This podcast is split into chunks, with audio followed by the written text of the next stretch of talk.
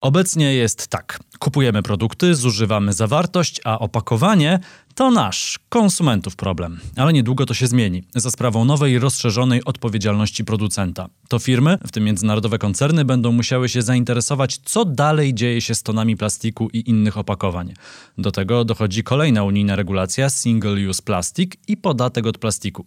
Czy wprowadzenie tych rozwiązań, a co za tym idzie, na przykład systemu kaucyjnego na butelki, pozwoli nam skutecznie zawalczyć z niepotrzebnymi i walającymi się wciąż w wielu miejscach odpadami? Gościnią Zielonego Podcastu jest dziś Anna Sapota, wiceprezeska do spraw relacji rządowych firmy Tomra, która jest partnerem tego odcinka. Obserwujcie stronę facebook.com kośnik Zielony Podcast i mój profil na Instagramie. Polecam. Tam w mojej relacji zawsze dużo aktualnych zielonych informacji, ale też okazja do zadania pytań kolejnej gościni albo gościowi. To zaczynamy. Krzysiek Grzyman, zapraszam.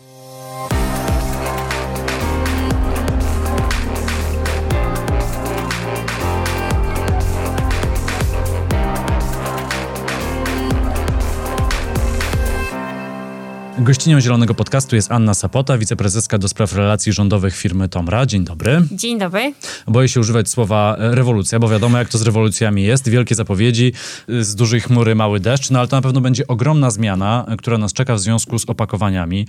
Wchodzą nowe regulacje dotyczące rozszerzonej odpowiedzialności producenta. Na czym ona ma polegać? Tak w największym skrócie dla laika. Rozszerzona odpowiedzialność producenta to jest, to jest taki pomysł, w którym Przenosimy odpowiedzialność za produkt już po zdjęciu spółki i użycia e, przez konsumenta, właśnie z mieszkańca, z konsumenta, z powrotem na producenta. Czyli jeżeli ja produkuję wodę w butelce, to odpowiadam nie tylko za ten moment, do którego ktoś to kupi, ale też później. Co się stanie z tą butelką, którą wprowadziłem na rynek? I, i z grubsza na tym zasadza się rozszerzona odpowiedzialność producentów za opakowania. Bo myślę, że to, co nas, konsumentów, bardzo irytuje, to jest to, że najpierw kupujemy te produkty, nie mamy wpływu, w jakim one są opakowaniach. No po prostu bierzemy z półki to, co jest. Jeżeli jest jakaś konkurencja, no to może jest lepsze opakowanie, może gorsze.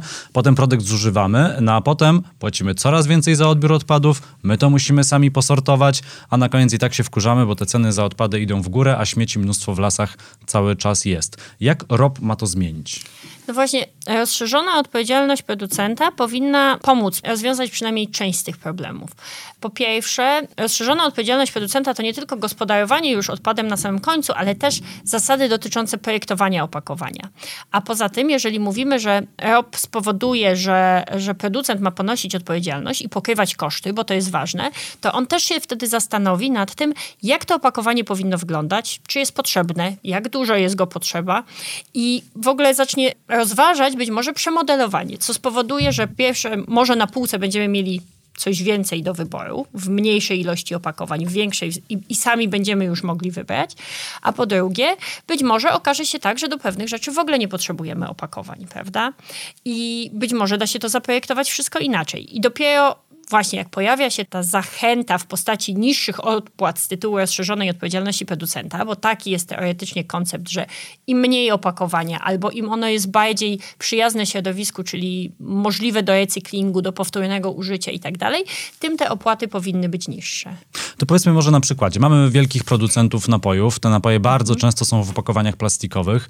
Z jednej strony to opakowanie jest tanie dla producenta, z drugiej strony lekkie, czyli też wygodne dla nas konsumentów konsumentów, chociaż coraz więcej osób chodzi z własnymi butelkami, czy kupuje napoje w opakowaniach szklanych, ale wody mineralnej w szklanych opakowaniach, na przykład pięciolitrowych, no ja sobie jeszcze nie do końca mogę wyobrazić yy, w sklepie. Pomijając oczywiście to, że można filtrować wodę z kranu i to jest bardzo dobre rozwiązanie. Ale jaką będzie miał odpowiedzialność ten producent yy, w związku z tą nową unijną dyrektywą, która ma być przełożona na polskie prawo? Dyrektywa mówi, że producent powinien ponosić koszty gospodarowania właśnie odpadem, czyli powinien zapłacić za zebranie, sortowanie, przygotowanie do recyklingu, stworzenie mocy recyklingowych. A to, co jest wcześniej, to, co leży w ogóle po jego stronie, to jest właśnie takie zaprojektowanie opakowania, żeby później samemu dla siebie stworzyć jakby synergię z tym związane. Oczywiście u nas jest też gmina prawda? I to jest też clue jakby nowych rozwiązań, których oczekujemy, że pojawi się ta możliwość współpracy między producentami a gminami w tym, jak to zrobić, żeby te odpady były jak najefektywniej gospodarowane, czyli właśnie rozważyć możliwość przeprojektowania, możliwość dopasowania do tych mocy, na przykład sortujących, które mamy, to co na te linie w naszych odpadach wpada. I na końcu też pojawia się kwestia, co rzeczywiście jesteśmy w stanie poddać recyklingowi, bo to jest niestety ogromny problem, że na prawie każdej rzeczy, którą weźmiemy z półki, mamy taki piękny trójkącik, znaczki, trzy strzałki, wszystko teoretycznie podlega recyklingowi. To w 95% przypadkach jest prawda, czyli teoretycznie możemy sobie wyobrazić technologię, w której to będzie podlegało recyklingowi, ale realnie mocy recyklingowych dla wielu odpadów, zwłaszcza z tworzyw sztucznych, nie ma. Nie ma i one nie funkcjonują, prawda? Więc to też e, właśnie przechodzimy trochę z takiego obowiązku zagospodarowania do takich obowiązków, rzeczywiście powinniśmy wymyślić coś, żeby te surowce krążyły w gospodarce, czyli już to też bardzo dobrze widać, bo nowa dyrektywa już na przykład nie uznaje odzysku jako jednego z rekomendowanych procesów do poradzenia sobie z odpadami. Jasne, możemy coś spalić na końcu, jeżeli nie mamy innego wyboru, ale po drodze powinniśmy rozważyć wszystkie inne opcje. E, a jak to ma wyglądać? Jeszcze trochę podręczę mhm. i pomęczę e, w praktyce. E, jak to ma wyglądać? Jak ma wyglądać ta współpraca firm na przykład z samorządami? No bo to, to wydaje się to wręcz w skali kraju niemożliwe. No, skala tego wyzwania jest ogromna, a dzisiaj to po prostu działa tak, że samorządy mają odgórnie narzucone sposoby radzenia sobie ze śmieciami i narzucania opłat na e, przedsiębiorców i przede wszystkim mieszkańców. Mieszkańcy narzekają, że płacą coraz więcej, no a z tym recyklingiem w Polsce też jest raczej średnio jeszcze. Jak to ma się poprawić? Na te rozwiązania właśnie czekamy i to na pewno jest e, duży znak zapytania. To, co jest ważne, to powinniśmy się zastanowić też, gdzie indziej i jak tego typu typu współpraca funkcjonuje. I są takie państwa, jak na przykład Francja albo Belgia, które właśnie w zakresie rozszerzonej odpowiedzialności producenta wypracowały sobie modele współpracy między właśnie gminą a producentami, gdzie jest organizacja odzysku, która reprezentuje przedsiębiorców i są gminy, z którymi ta organizacja odzysku musi współpracować. I to dochodzi do tego etapu, w którym oni razem na przykład e, uczestniczą w ogłaszaniu przetargów, razem wypracowują standardy jakościowe, razem wypracowują strategię dotyczącą tego, gdzie inwestować i jak. Oczywiście to nie jest łatwe, prawda? Ponieważ zmusić do współpracy X gmin i organizację reprezentującą tysiące producentów, to, to nie jest łatwa sprawa, natomiast to się dzieje, prawda? I są przykłady tego, że w momencie, jeżeli obie strony zostaną e, wyposażone w takie instrumenty zachęcające, a motywacja jest, ponieważ i producenci, i gminy mają poziomy recyklingu do osiągnięcia, to to rzeczywiście e, daje efekt w niektórych krajach. E, a tak trochę na marginesie w tym momencie, a, a jak jest z tym odzyskiwaniem surowców w Polsce teraz na tle Unii Europejskiej? Wypadamy tak sobie, czy dużo poniżej średniej? Trudne pytanie. Ja bym w ogóle zaczęła od tego, że najpierw sobie wyobraźmy, że tych odpadów komunalnych to mamy tak mniej więcej 12,5 miliona ton. To jest ogromna ilość. No i w 2018 roku na przykład w Polsce do recyklingu trafiło 3,5 miliona z grubsza. Czyli tak 30%, nawet troszkę mniej. No średnia europejska dla odpadów komunalnych to 46%. Jesteśmy w tej trzeciej dziesiątce, a jak wiemy dziesiątek mamy trzy. Bo 27 państw. No właśnie, więc, więc no nie jest to, nie jest to powalający, powalający wynik. Myślę, myślę też, że każdy może sobie teraz y, trochę zwizualizować, y, jak y, segreguje te odpady w domu, jak tak naprawdę dobrze segregując można mieć mało odpadów zmieszanych. Tylko trzeba się do tego przyłożyć. Tak, tak. I to jest to jest też tak naprawdę bardzo trudne, bo wymaga od nas sporo refleksji, prawda? E, niektóre z tych, e, z tych decyzji nad śmietnikiem nie są oczywiste. Ja sama łapię się nad tym, że, że potem stając, stojąc nad moimi licznymi już koszami na śmieci, prawda, rozważam, czy to bo to jest na przykład tłuste i brudne, to jeszcze jest recykling, czy może już zmieszane? Myślę, że wiele osób tak, miało ten problem. I, I, to nie są, nie są proste mm, rzeczy, zwłaszcza, że no nie wszyscy jesteśmy ekspertami, prawda? Nie, nie każdy ma czas i ochotę zastanawiać się nad każdym skrawkiem odpadu, który generuje. Ale tak, e, możliwość jakby dobre sortowanie na pewno wspiera możliwość recyklingu. Temat śmieci jest raczej zdecydowanie nawet taki brudny i nie wiem, czy się o nim tak przyjemnie słucha, ale jest jeden wątek, y, szczególnie przy tych nowych przepisach, który wydaje mi się taki dość sexy, szczególnie od paru lat, a chodzi mi o system kaucyjny. Wiem, że się pani uśmiecha, ale naprawdę coraz więcej osób y, zwraca na to uwagę, że przecież te opakowania, z których korzystamy, mogłyby spokojnie wracać i rotować tak jak działo się to jeszcze parę dekad temu. Czy ten system kaucyjny, on jest bezpośrednio jakoś zapisany w nowych przepisach, czy on się pojawi przy okazji w Polsce? Dlatego, że jakoś te nowe regulacje będą musiały być y, egzekwowane i fakt, że te opakowania będziemy mogli na przykład oddawać w sklepie i odzyskiwać kaucję, spowoduje, że cały ten system będzie lepiej działał. Jakby wprost wymogu nie ma. Nie ma przepisów unijnych, które narzucałyby nam obowiązek wprowadzenia systemu depozytowego czy kaucyjnego. Ale pojawiła się dyrektywa Single Use Plastics, i ona rzeczywiście wprowadza taki wymóg, żeby w 2025, a potem 2029 zbierać odpowiednio tam 77 i 90% butelki pedzynku. 90% butelki pedzynku, jeżeli sobie wyobrazimy, że w Polsce na rynku jest około 7 miliardów takich butelek z napojami, to jest bardzo dużo. I już widzimy w Europie w ogóle ten trend, że wszyscy jak się zastanowili, to stwierdzili, że hmm, takim znanym i sprawdzonym, efektywnym sposobem zbierania takich butelek jest rzeczywiście system kaucyjny depozytowy. Średnia efektywność takich dobrze zaprojektowanych systemów w Europie, mamy ich 10, to 90%. Czyli tak akurat spina się z tym, czego, czego wymaga od nas dyrektywa. I to rzeczywiście jest możliwość, e, którą możemy zobaczyć za, za kilka lat w Polsce. Ale musimy mieć też świadomość, że, że tak, że system kaucyjny systemowi kaucyjnemu nierówny, czyli to nie jest tak, że każde rozwiązanie jest dobre.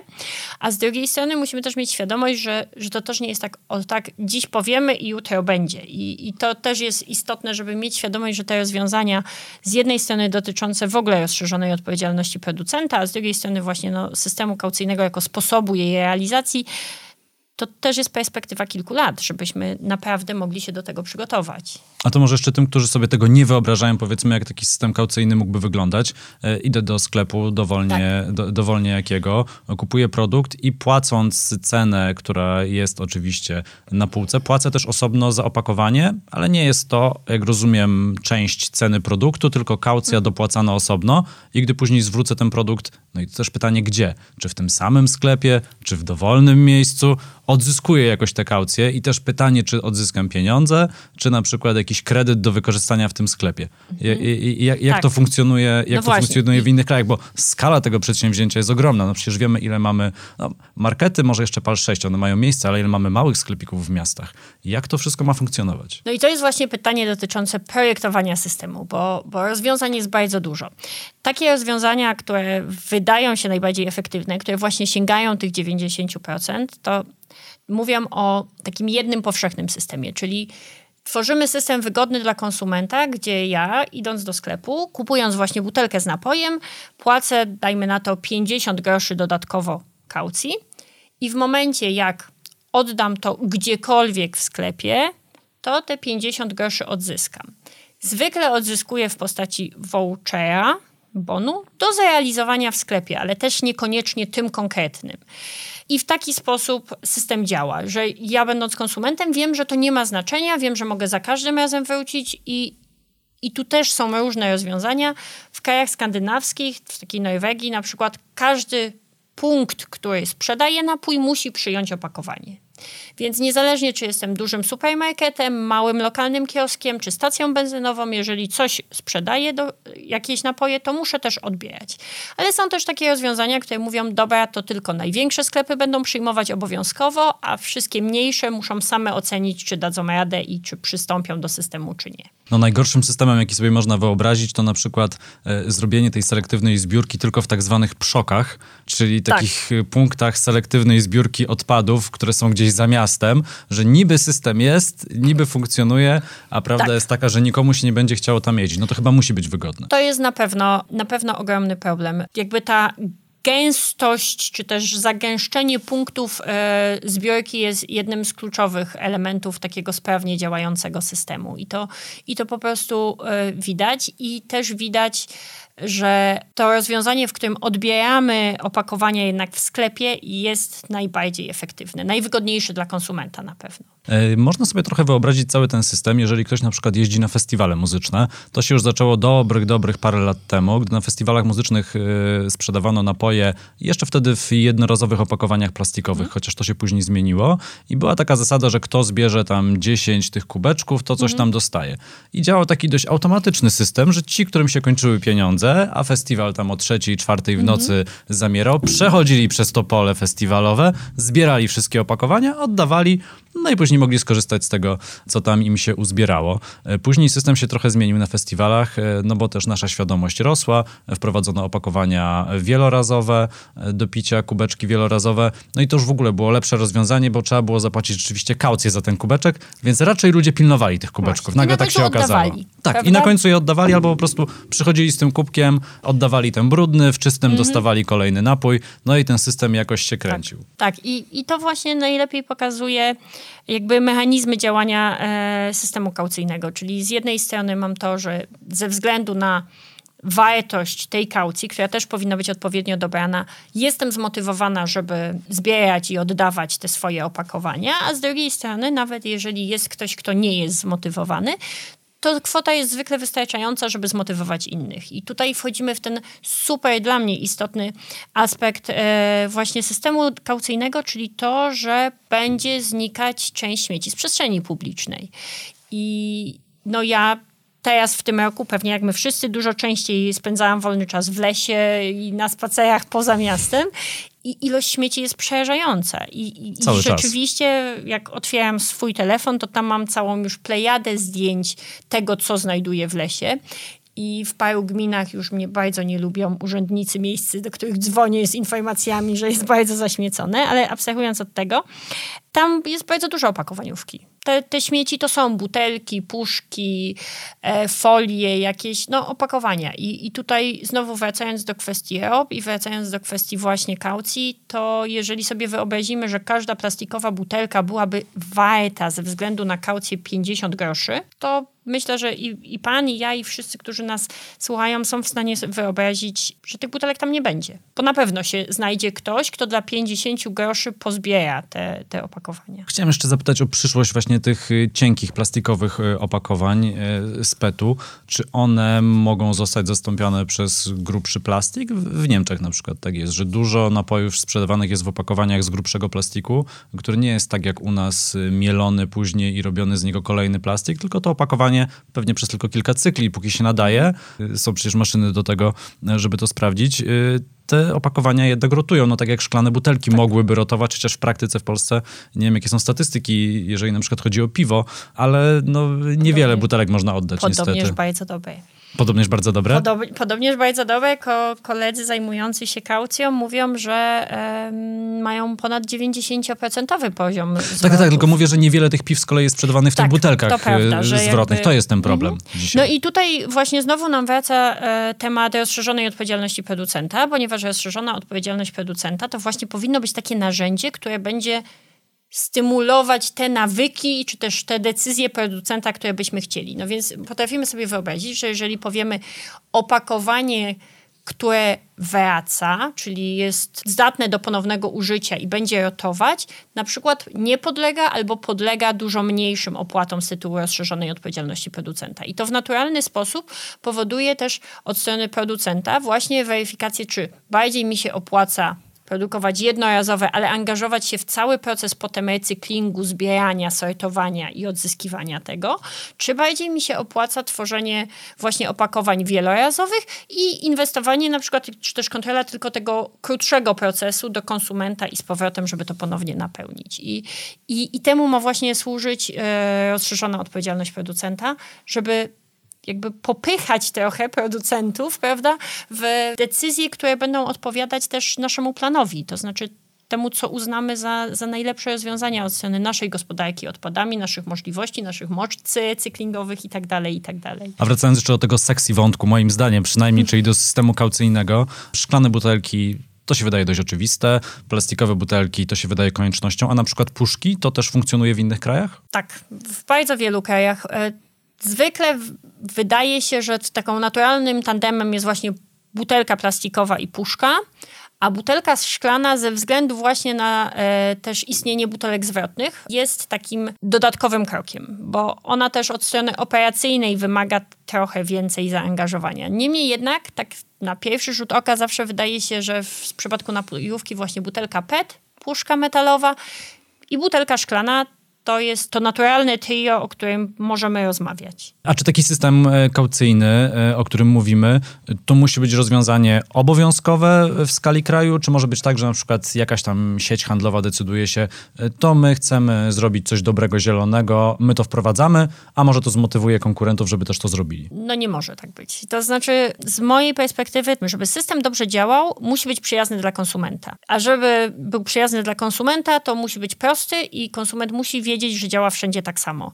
Dlatego te właśnie wszystkie rozwiązania, gdzie mówimy, to producenci sobie zrobią, jak się dogadają, jeżeli im się uda, to powoduje, że, że przed oczami jawi mi się taka perspektywa, że w tej sieci będę mogła oddać tylko te produkty, które oni sprzedają, w tamtej tylko te, które oni sprzedają, w jeszcze innej może wszystkie, ale tylko wybrane, które są na przykład łatwe w logistyce albo dla których łatwo jest znaleźć właśnie potem e, e, możliwość recyklingu. Ci będą płacić 15 groszy kaucji i obciążać, ci 20, a ja właśnie e, z kalkulatorem, prawda, i 17 siatkami będę krążyć pomiędzy różnymi możliwościami, bo ci tutaj dostanę punkty lojalnościowe, tu dostanę 12 groszy i to się nie może udać. To już, prawda, jak teraz o tym opowiadam, już widzimy, że to się nie może udać. Dlatego potrzebna jest taka baza. Nikt nie mówi, że potrzebujemy jakiejś super regulacji, ale potrzebujemy tej bazy mówiącej tak, drodzy producenci, stwórzcie taki system, on powinien wyglądać tak i tak, drogie sklepy, zacznijcie przyjmować te opakowania, prawda, minimalna kaucja powinna wynosić tyle i powinno to zacząć działać kiedyś tam. No i wtedy pojawi się też edukacja, akcje informacyjne, pojawią się ramy po to, żeby producenci mogli się jakoś zorganizować i to wszystko stworzyć i system zaczyna działać. Tak przynajmniej to wygląda w tych najlepiej działających systemach zagranicznych tak niestety jest zwykle, tak po prostu działa świat. No, ktoś za to wszystko musi zapłacić. I wiadomo, że na początku e, za ten system muszą zapłacić firmy, no ale te firmy muszą jakoś zarobić. E, czy ten system rozszerzonej odpowiedzialności producenta on może być drogi dla nas, konsumentów. On się bardzo przekłada na ceny. Jakie są doświadczenia z, z, innych krajów, czy jak to może wyglądać w Polsce? Wiemy na przykład, wprowadzenie podatku cukrowego w Polsce oznaczało po prostu wyższe ceny na sklepowych półkach. Kropka. To nie jest tak, że firmy nagle wyciągają swoje zaskórniaki z kieszeni, z portfeli i dokładają się do polskiego budżetu. No nie, no. Tak działa, zasadniczo tak działa gospodarka. Jeżeli nakładamy podatek, no to ostatecznie jest on płacony przez konsumenta. Czasem bezpośrednio, czasem nie bezpośrednio. Tak. No i myślę, że tutaj będzie podobnie, ale to, co mi się podoba w koncepcie rozszerzonej odpowiedzialności producenta i właśnie w sposobie ponoszenia kosztów, to jest ta zasada płać jak wyrzucasz. Czyli jeżeli ja codziennie wypijam puszkę Coca-Coli i generuję 365 puszek w ciągu roku, a mój sąsiad filtruje wodę z kranu i, i nie generuje ani jednej puszki, no to ja płacę za gospodarowanie w jakimś ułamku kosztu tej puszki, prawda? I wtedy jednocześnie nie obciążam systemu gminnego, jeżeli jest system na przykład kaucyjny, bo to wraca bezpośrednio do i pozostaje w gestii producenta.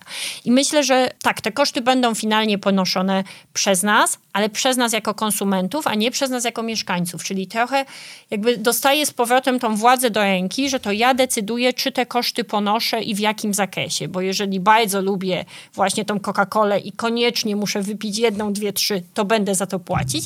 A jeżeli na przykład stwierdzę, że hmm, ta woda z kranu jest jednak wystarczająco dobra, no to automatycznie jakby ściągam część y, tych kosztów po prostu. No i okaże się, że na przykład w sklepach pojawi się więcej tych działów, w których możemy coś kupić na wagę, a niekoniecznie dokładnie. zapakowane w opakowania plastikowe I, w małych ilościach. I to jest dokładnie ta znowu decyzja, którą będę podejmować jako konsument, czy na przykład potrzebuję czegoś zapakowanego w to pierwsze opakowanie, nie wiem, klasyczny przykład KEM dla kobiet, czyli mam najpierw szklane pudełko, plastikową zakrętkę, kartonik, e, folijkę, a jeżeli chciałabym, żeby to było w wersji prezentowej, to jeszcze ktoś na koniec to w papier zapakuje. No i pytanie brzmi, czy rzeczywiście potrzebuję tego wszystkiego, czy może wystarczy, żeby to było zapakowane w szkło i zakrętkę, bo tego rzeczywiście wymaga produkt. I to też będzie moja decyzja już wtedy. Rozszerzona odpowiedzialność producenta, te przepisy mają wejść w Polsce w życie właśnie od kiedy? Bo tutaj z, z, znalazłem różne informacje. Z jednej strony ministerstwo mówi, że to się może wydarzyć już od początku przyszłego roku, tylko też nigdy nie wiadomo, czy to chodzi o datę wejścia w życie samych przepisów, y, czy rzeczywiście już faktycznie, że to ma obowiązywać, no przecież są potrzebne jakieś okresy przejściowe, czy to jest raczej rok 2023? No właśnie, to jest tak. Zgodnie z dyrektywą mm, nowy system powinien zacząć działać rok 2023-2024, bo tam zawsze jest taki przeskok obowiązków, rozliczamy się do tyłu. No więc 23 już powinniśmy mieć nowy system, 24 będziemy go rozliczać. Natomiast jest też tak, że dyrektywa przewidywała, że przepisy zostaną wpisane do polskiego prawa do e, lipca zeszłego roku. To dawało też czas wszystkim, żeby się przygotować do tych zmian, bo tak jak rozmawiamy, to nie będzie kosmetyka. Przeniesienie tych obowiązków e, z producentów, e, dopasowanie systemów gminnych do tego, to, to nie są jakieś drobiazgi, które dzisiaj zadecydujemy i jutro ruszy.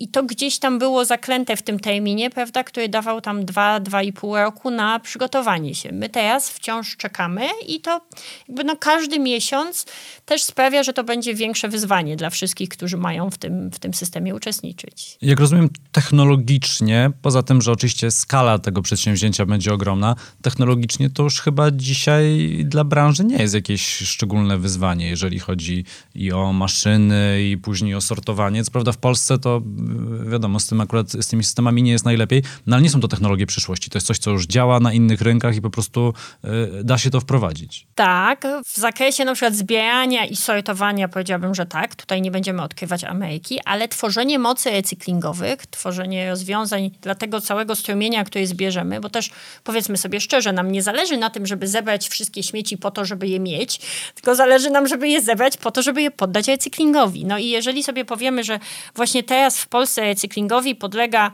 mniej więcej 30% tworzyw sztucznych, a zbierzemy na przykład 60, 70, bo takie poziomy recyklingu nakłada na nas w przyszłości Unia, no to pojawia się pytanie, co z nimi zrobimy, prawda? I, I to nie są rzeczy, które się wydarzą z dnia na dzień, ponieważ to są inwestycje. To są inwestycje sektora publicznego, to są inwestycje sektora prywatnego. I żeby ktoś zainwestował, to musi wiedzieć, jaką ma perspektywę, prawda? I musi wiedzieć, że, że te odpady będą, jak one będą wyglądały, jak zostanie ustalona jakość, i, I to są takie klocki, prawda, które trzeba wszystkie poukładać, żebyśmy mogli mówić, że na końcu ten system będzie działał.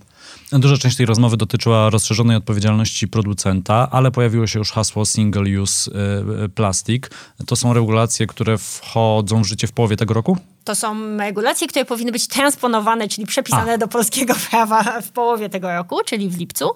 I tam akurat, jako że dyrektywa Single Use Plastics zajmuje się bardzo wieloma typami produktów, prawda? Bo rozszerzona odpowiedzialność producenta mówi opakowania, no więc mamy jakąś taką grupę. Natomiast Single Use Plastics zasadzała się na tym, że sprawdzono, jakie produkty najczęściej znajdujemy w odpadach w oceanie i w morzu i z tego wyciągnięto regulacje. Więc tam zajmujemy się patyczkami do uszu, mm. prawda, e, resztkami papierosów, ale też butelkami i sieciami rybackimi. Wszystko w tym samym jakby worku, więc tam też jest bardzo, jakby kilka narzędzi, one mają trochę różne terminy wejścia w życie. Natomiast co jest bardzo według mnie fajne i, i warte zauważenia, że w przypadku także dyrektywy Single Use Plastics, jako pierwszy instrument radzenia sobie z problemem też wskazano rozszerzoną odpowiedzialność producenta. Już nie tylko za opakowanie, ale za różne inne rzeczy, które wprowadzamy na rynek do, do użytku codziennego. I tego warto mieć świadomość. Cele są różne, ponieważ tam, tam się pojawiały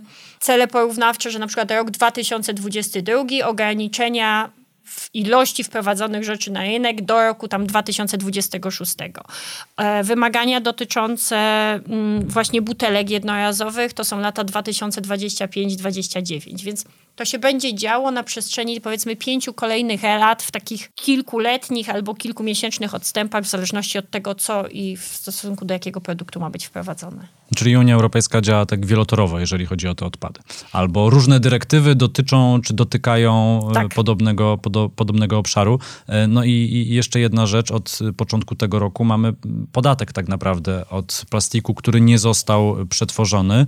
Jak się doczytałem, ta opłata wnoszona przez państwa członkowskie wcale nie jest mała. To jest 800 euro kary za każdą tonę nieprzetworzonych opakowań z tworzyw e, sztucznych. Tak. To są duże pieniądze. To są bardzo duże pieniądze. Tak, to będzie też na pewno potężny motywator i znowu taki motywator dwutorowy, ponieważ Unia Europejska nie mówi nam, w jaki sposób mamy wygenerować te pieniądze. Tak naprawdę podatek od plastiku to jest tylko sposób liczenia, ponieważ Unia powiedziała, za każdą tonę właśnie nieprzetworzonych tworzyw sztucznych, y, opakowaniowych zapłaci państwo 800 euro. Natomiast nie ma powiedziane, czy, czy to ma być właśnie element rozszerzonej odpowiedzialności producentów, czy to ma być jakiś podatek, czy to ma być cokolwiek. Więc tutaj dostają państwa członkowskie potężne narzędzia, narzędzie, które może motywować do e, określonych działań, prawda? Do, do zwiększania poziomu recyklingu, do inwestowania w recykling, ale też do zapewnienia takiego stałego dostępu do surowca, prawda? Bo, bo tak jak mówimy, musimy, żeby to się wszystko opłacało, musimy mieć pewną skalę. Żeby, żeby opłacało się tworzyć moce recyklingowe, musi być pewna skala działalności i tu właśnie, jeżeli mówimy o takich rozwiązaniach dużych, gdzie każdy rodzaj plastiku będzie obciążony podatkiem, każdy rodzaj plastiku opakowaniowego, to powoduje, że nawet te rzeczy, które dzisiaj wydają się mniej interesujące z punktu widzenia przetwarzania, nagle stają się wartościowe, bo, bo, bo jeżeli ktoś ma w perspektywie zapłacić 800 euro podatku albo zapłacić 600 euro za stworzenie recyklingu, no to w oczywisty sposób bardziej mu się będzie opłacało zainwestowanie w recykling. A jakie jest podejście społeczeństwa? Bo wiem, że są badania dotyczące y, tego, jak ludzie podchodzą do opakowań i z nich chyba wynika dość jasno, że ludzie, są, że ludzie chcą zmiany chcą zmiany, tylko chcą chyba, żeby ten system był jednocześnie wygodny. Jest bardzo dużo badań. E, jest dużo badań dotyczących jakby gotowości osób do zmian, ale jest też e, dużo badań dotyczących tego, jakie rozwiązania nam się podobają. I na pewno większość e, ludzi dość wprost teraz mówi, że chciałaby rezygnacji z części opakowań plastikowych, prawda? Że jesteśmy gotowi kupować rzeczy w, opakowane w mniejszą ilość opakowań, może mniej elegancko wyglądające, ale właśnie bardziej ekologiczne i to jest duży trend. Z drugiej strony mamy e, właśnie poparcie właśnie dla takich rozwiązań jak e, system kaucyjny, gdzie badania pokazują, około 90%, 95% nawet procent poparcia dla, dla wprowadzenia takiego systemu w Polsce.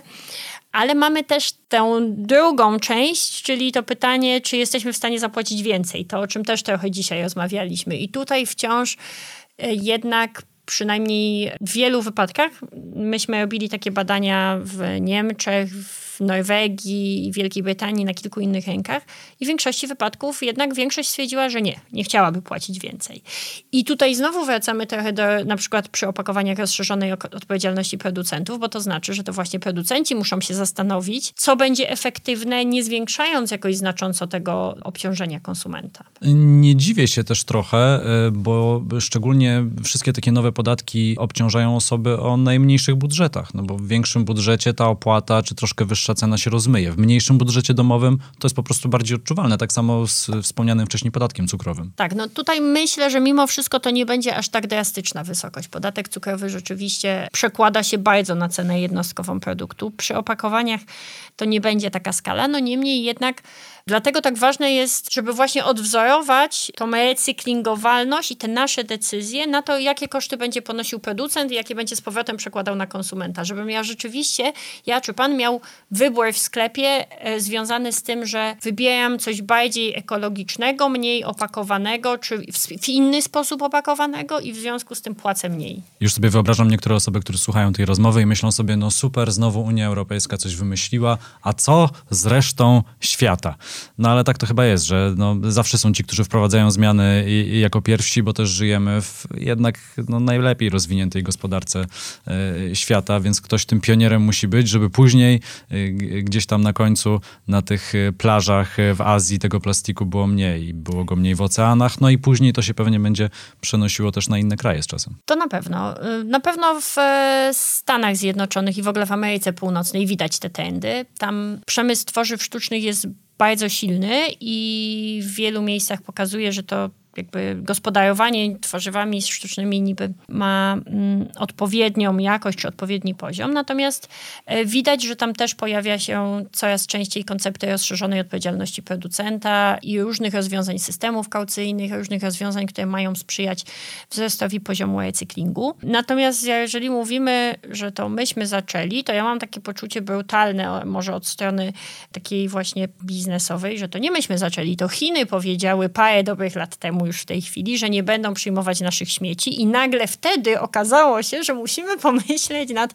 e, rozwiązaniami sprzyjającymi recyklingowi lokalnie. I to też trzeba sobie uświadomić, że właśnie to gdzieś się zaczęło też właśnie od tego, że przez całe lata pozbywaliśmy się swoich problemów, wysyłając nasze odpady do Azji, ale drugim takim według mnie bardzo istotnym aspektem, który powoduje, że, że w ogóle Unia Europejska się tym zajmuje, jest, jest właśnie to, że my tego chcemy. Znaczy, że, że po wielu latach, to obywatele, my jesteśmy gotowi przykładać do tego wagę, prawda? Że, że to już nie jest tak, że sobie myślimy gdzieś tam w jakiejś właśnie Skandynawii, oni, ich jest mało, mają dużo zielonych lasów, to oni zwracają uwagę. Nie, to właśnie my wszyscy, zwłaszcza właśnie żyjący w miastach, żyjący w takim e, mniej naturalnym środowisku, zaczęliśmy przykładać do tego wagę. I to spowodowało, że nagle okazuje się, że Unia Europejska jest w stanie stworzyć z tego taką podstawową agendę, i że to znajduje poparcie. Bo jeżeli mówimy o takim plastic tax, to na przykład Włochy były już na etapie ustalania swojej legislacji, jak Unia Europejska to wymyśliła i musieli powiedzieć, ok, stop, to zobaczmy, co Unia zrobi, bo oni już byli gotowi wprowadzać te przepisy, więc